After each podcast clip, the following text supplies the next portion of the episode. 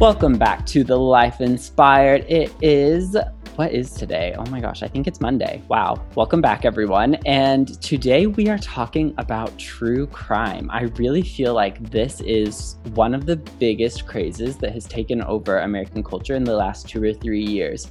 And I like it because there's definitely something that you can learn in every case that you listen to, but it also does a lot of good in that because of true crime podcasts and TV shows, a lot of innocent people have had convictions overturned and a lot of unsolved uh, criminal cases have been solved. So it does a lot of good for society as much as it entertains the people that listen. And if you didn't get into true crime during COVID, then did you even actually go through the pandemic? So today I'm excited that we're going to be doing a true crime episode. We're going, we have a case uh, we're going to be going through, and we have a special guest who is a police supervisor for a medium sized city police department with a crime index of one, which we'll get into in a second. Um, this guest has years of full time police work under his belt, as well as experience in the fire department and National Guard, including a recent deployment in a major metropolitan area. And before police work. He was a 911 dispatcher. He holds a degree in criminal justice and is working on another degree in behavioral psychology. So, really qualified to give us an analysis of kind of the process of bringing criminals to justice because the case that we have today is so wild and so many things were handled wrong and there's still so many questions unanswered that we really need an expert to give us an insight into what all of this means. So, everyone, please welcome Officer Logan. Welcome, Logan. Hey, thanks. Glad to be here. Thank you for joining us today. We are, I'm excited about this. I think a lot of the people who are listening to this episode may not have heard a show like this before. So, we're going to have to give them uh, a little bit of background, which we'll get into when we do like our lightning round. But overall, you've looked into our case today have right off the bat before we start is there anything you think that people need to know about like the process of catching a criminal uh, so when it comes to homicides everything in the modern day that we do now is is more or less fundament, fundamentally different than it would have been back uh, i believe this was in the 80s if i remember correctly yeah um, so the fear of wrongful conviction that you might find in this case isn't really a thing in modern society with with what we have technology advancement wise now. Okay. On that positive note of homicide investigation, let's jump into the news inspired and read three positive headlines from the week before we start talking about murder. So, first and foremost, uh, the CDC has announced that over 67% of US adults are at least partially vaccinated against the COVID 19, and that gets us one step closer to herd immunity. Our second headline for the week is that Joey Chestnut has won his 14th Nathan's Famous 4th of July hot dog eating contest and actually broke, I guess, the world record with 76 hot dogs. Also, on the news this week, jobs are rebounding in the US as the economy added over 850,000 jobs in the month of June. This has been the News Inspired, and I hope that these are just the first of many headlines this week that bring a smile to your face and bring you a little bit of joy. Now, as we all know, in this podcast, we talk about things that inspire us. And like I said, true crime really is a tool that the world can use um, you know to to support the community of uh, law enforcement professionals that are working to bring criminals to justice. So as much as this seems like a very strange thing to be in an inspiration podcast. I'm really excited to jump into this. So, before we get into our story, I've asked our resident officer now uh, to do a lightning round with us where he's going to help us define a few terms um, just so that we can kind of get in the mindset of law enforcement. So, the first thing that I wanted to ask you about, Logan, is the uh, crime index. I know that was one thing that you had mentioned to me, and I had never heard of that before. So, what is a crime index? So, your crime index um, is statistical information gathered by most professional police departments. When I say professional, I mean full time that report the UCR data to the FBI. Uh, your Uniform Crime Reporting System, your UCR, it, it compiles into what they call a crime index. And in America, you can pretty much look up any city's crime index. And what that is, is it's uh, your crime rate per 1,000 residents. So, for example, the city I work in has a crime rate of 64 per 1,000, and that is, uh, uh, is very high for a smaller size city. And that's just one way that the FBI can help focus resources to different areas and allocate funding. Great, very positive, very uplifting. Um, okay, next thing we need to know. This actually kind of plays into the the the story that we're going to tell today. Can you tell us the difference between a detective and a prosecutor? So, your prosecutor, the main difference is a prosecutor is an attorney. Normally, your state's attorney or district attorney, um, that's your prosecutor, their office. They're a team of attorneys that are employed by the state or the federal government, and they are the ones that actually prosecute the case. And then your detective, of course, is your seasoned, experienced police officer normally 10 plus years on the job um, that go to special classes like crime scene investigation and lead homicide investigator. And they're the ones that actually gather the evidence and uh, file it in a way that the prosecutor can then disseminate and be digested by a jury. Great. Um, our last little thing we need you to define what is the difference between a murder and manslaughter? So the main difference is uh, homicide or murder. Um, that is pretty much the intentional killing of someone.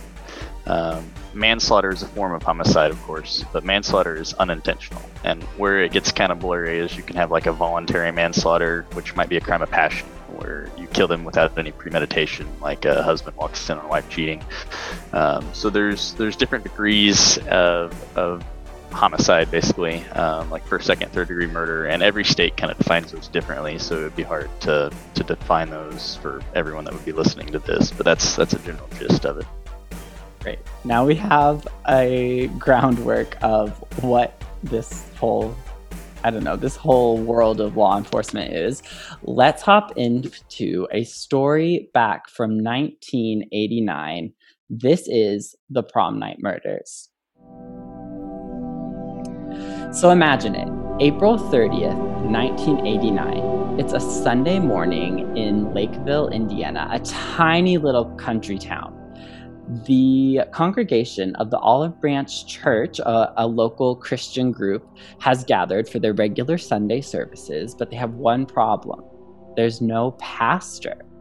So, this church has had a pastor for three years. His name is Bob Pelley, and he and his wife Dawn live in the church parsonage, which is a house that a church owns, usually on their property, for a pastor and his family to live in. I only know this because I lived in one with my pastor father growing up. And uh, they lived there with Bob's two kids, Jeff and Jackie, as well as Dawn's three daughters, Janelle, Jolene, and Jessica. Now, what's a little bit confusing is that different sources that I used for my research for this episode give different ages for all of the kids. So it's a little bit tricky to give exacts, but generally it's accepted that Jeff is the oldest at 17, and Janelle is the youngest at just five. So uh, Bob's two kids, Jeff and Jackie, they're more high school age, and then Janelle, Jolene, and Jessica are younger children. Now, on this particular Sunday, April 30th, one of the local church children, her name's Stephanie, and she's around Janelle's age, so she went over to play with the girls before church most Sundays. But this day, she found that all of the doors were shut and locked, and the curtains uh, were all drawn to the house, so no one could see in.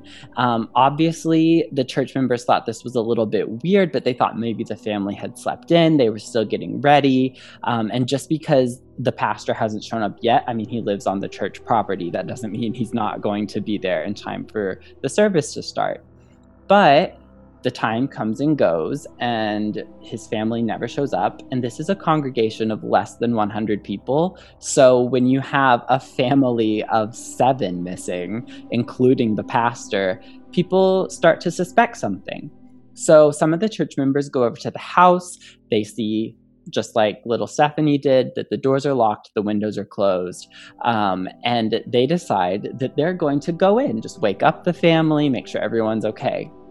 And again, this is another point of uh, difficulty in the research that there's a little bit of discrepancy in what happened next, but someone got a key from one of the church employees that somehow had a key to the parsonage, which is a little suspicious in and of itself, I think. But it's unclear if they went through the back door and then unlocked the front door or if they were able to use the key to get in the front door. But eventually, one of the men in the congregation is able to get in the front door and the first thing that he sees is Pastor Bob Pelley laying on the ground and he's been shot in the face. There's blood everywhere, and Bob is obviously deceased. Now, this is where we have to bring you in, Logan, because I think if I found this crime scene, I would just stop there. Um, but the church members decided not just one person, but many people were going to go into the house. Yeah, does, that's not good at all. Does that create a problem for, I mean, the investigators? Yes. So I don't know what that small of a town back in those days, um, 1989, I believe it was. I don't mm-hmm. know what they would have had for DNA, but in today's society, today's world, if, uh, if for example, if, if me as a, a patrol officer, if I was to walk in and see that uh, we would do, and we're trained to be um, the least intrusive possible. So we, what we would do is we would clear the house and we would look for any survivors. And that would be stepping over things of importance. That would be very meticulously not touching anything, putting gloves on. Um, you, send a bunch of civilians into a house to look at a crime scene. You're going to contaminate all of the DNA. And when you yeah. get more than one or two uh, DNA hits on something, it comes back as inconclusive, and you can't use it in court. So it's really bad. Okay, it's interesting that you say this. That's definitely something to keep in mind as we get into uh, this story and the investigation. But let's go back to that Sunday morning now. So the church members decide to go into the house. They see their their pastor, Bob Pelley. He is dead on the ground in the hallway right off the front door of the parsonage. They continue to go into the house. They go through the dining room and the kitchen into the basement. And what's really creepy for me about this is as I read up on the just kind of layout of the house, and I actually listened to another podcast about it, um, I watched an episode of 48 Hours about it it reminded me a lot of the parsonage I grew up in. So I very oh, no. clearly in my head am visualizing how they had to go through this house. But um, off the kitchen, there's a stairway down into the basement. And when they go into the basement, there they also find Dawn, uh, Bob's wife, as well as two of her three daughters, Janelle and Jolene. All three have also been shot dead. And the two girls actually died in Dawn's arms. And it's a tragic scene. The church members are very shaken. And this is the point when they decide to leave the house without looking any further into it um, and call the police. So, after seeing such a, a, a tragic scene, they did decide to do the right thing, finally got the professionals involved. So the police are called in, and the first thing that the witnesses now that are there at the, the house are telling them is that there's still three kids missing Jeff, Jackie, and Jessica. None of them are there. And so the house is searched. There's no trace of these kids. So now you have police officers that are trying to figure out where are these these three children all under the age of 18 while also uh, they're starting to search the house. And they turn up a few things that they think might be a little bit suspicious. Um, the first is that there is popped popcorn in the kitchen. So they note that it looks like there was at least the intention of um, some sort of snack that was about to happen when the crime took place. They also note that there's men's clothing in the washing machine, which is wet. So they, it was mid cycled. At least they think it might have been mid cycle when when the crime was committed. And also, church members tell the police officers that Bob keeps a shotgun on the wall in his bedroom. It was actually a gun that was given to Jeff when his mother passed away. Um, she died of natural causes years before. But when the family moved from Florida to Indiana, Jeff had actually attempted or at least threatened suicide with the shotgun. So his dad had taken it from him until he was an adult and he would give it back um, since it was his mother's before. But so the church members shared this story with the police officers, and one of the first things that the investigators notice is that there is no gun in the house. So now we have uh, at least a missing gun, but they're thinking possibly a potential uh, murder weapon. So as they're combing the house and trying to find evidence of what might have happened, I was a little bit surprised about this too. They were able to pull some blood and DNA uh, off of uh, different parts of the house. The house itself isn't actually that shaken up. At, outside of the areas where the bodies were found, where there's a lot of blood splatter. But they're able to collect some of that evidence for processing. And I was a little bit surprised that in 89 they had the ability to test for DNA like that. Yeah, that was right when they were starting some of that technology. Nothing like it is today, though. So, as they're doing this and they have other officers out trying to find the missing children, they're worried that this might have been a kidnapping but their fears are settled pretty quickly when Jessica actually shows up at the house. She has been at a sleepover with one of her friends, and the the mother of the friend that she was staying over with uh, was a little late getting Jessica back for church that morning. So when she pulls up to the church slash house property that it's all on, obviously the, they see the crime tape the police officers the crowd outside and they know that something's wrong. And actually the police tell jessica's friend's mom what happened and this poor woman has to communicate to jessica that her two sisters her mother and her stepdad um, have all been murdered but luckily, Jessica is able to share with the police that they don't need to keep searching for Jackie and Jeff because she knows where they are. Jackie had actually spent the weekend at a nearby college for a church camp, and Jeff is at Six Flags Great America as part of the after prom activities because the local prom had been the night before. So, police now know where all three of the missing children are. They know that this was not a kidnapping, um, but they obviously now have to figure out what did happen. So they they go to retrieve Jackie and Jeff, and when they get to Jackie, you know she's treated as an orphan and a victim, and treated with a lot of compassion. And um, the police officers have to tell her what happened. But when they get to Jeff, he's not as much treated as a victim as he is a person of interest. Because you see, Great America, the amusement park that Jeff was at, is several hours from the the Pelley house in Lakeview, Indiana. And while the police are on their way to get Jeff, they're learning a little bit about what had been happening in the house in the days and weeks leading up to this murder. And what they've learned is that Jeff had been in a really serious fight with his dad about prom. It wasn't uncommon for the two to fight, again, especially over the last three years since they moved from Florida to Indiana. Jeff was not a fan.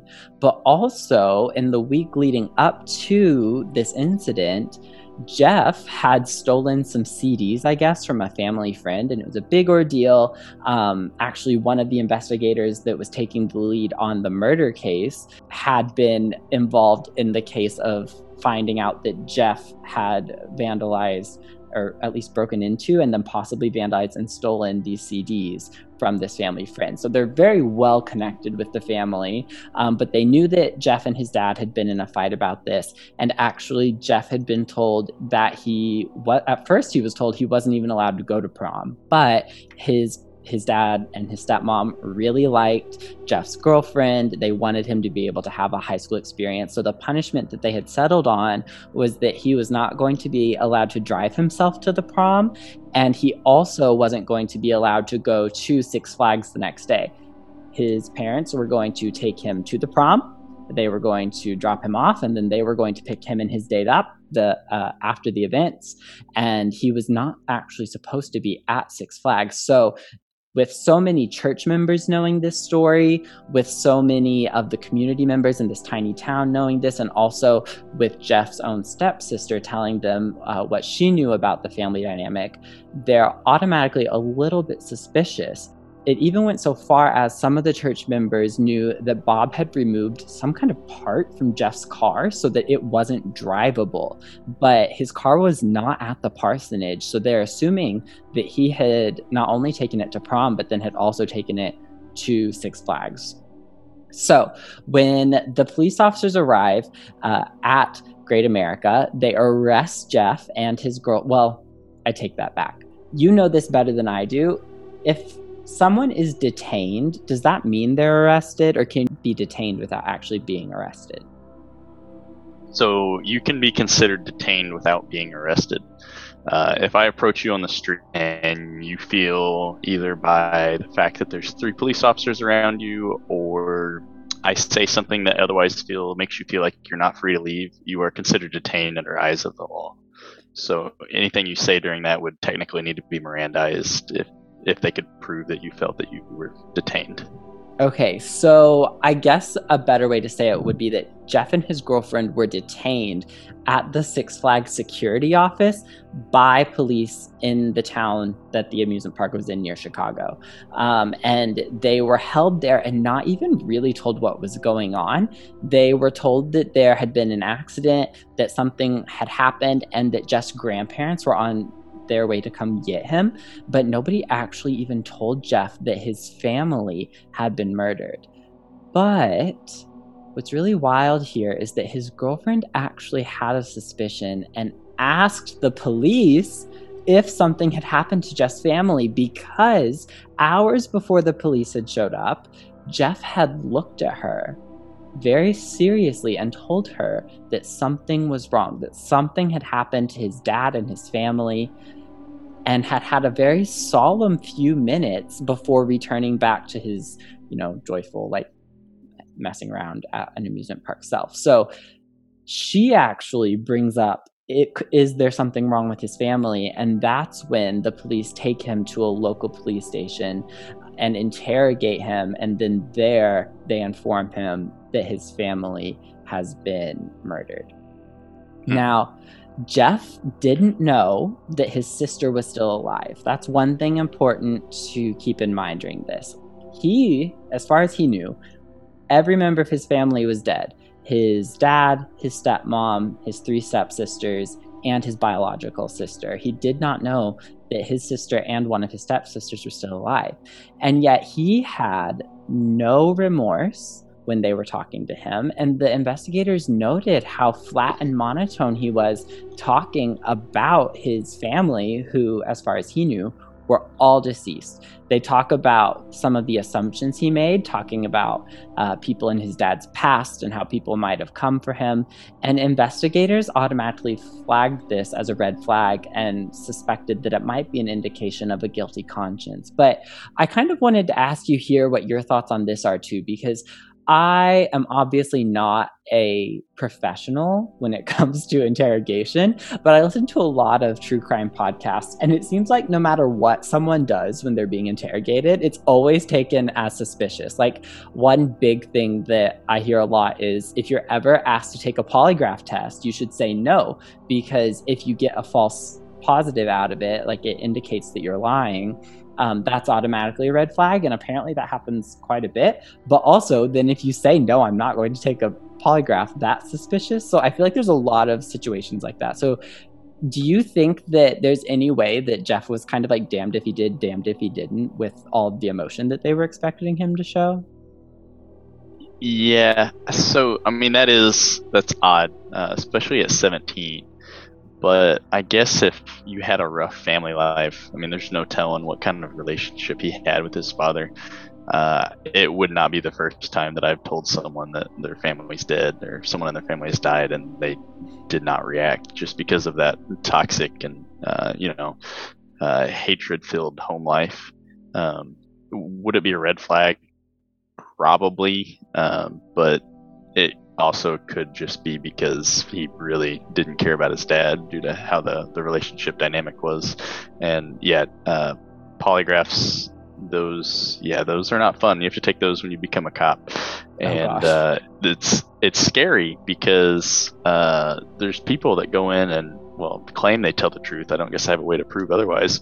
but it'll come back and say that they showed deceit, which is what it, it doesn't say you're lying. It says it shows uh, indicators of deceit, and uh, over something that they told the truth on. So it, yeah, I, I could see where either way you, you go with that, it could be. Um, the best thing to do is just ask for an attorney if you're innocent, um, and just not talk. Interesting. Well, they have flagged this at Jeff, and now they're trying to interrogate him and get more information about why was he even at Six Flags, where was his car, all of this. But back at the parsonage, uh, investigators are continuing to comb the scene. Right? They're taking statements from members of the congregation. We also have to remember that, oh, again, tiny town, tiny church a lot of the other teenagers who are there on the scene that day for the church service were just with Jeff the night before at prom and were even in the house the night before.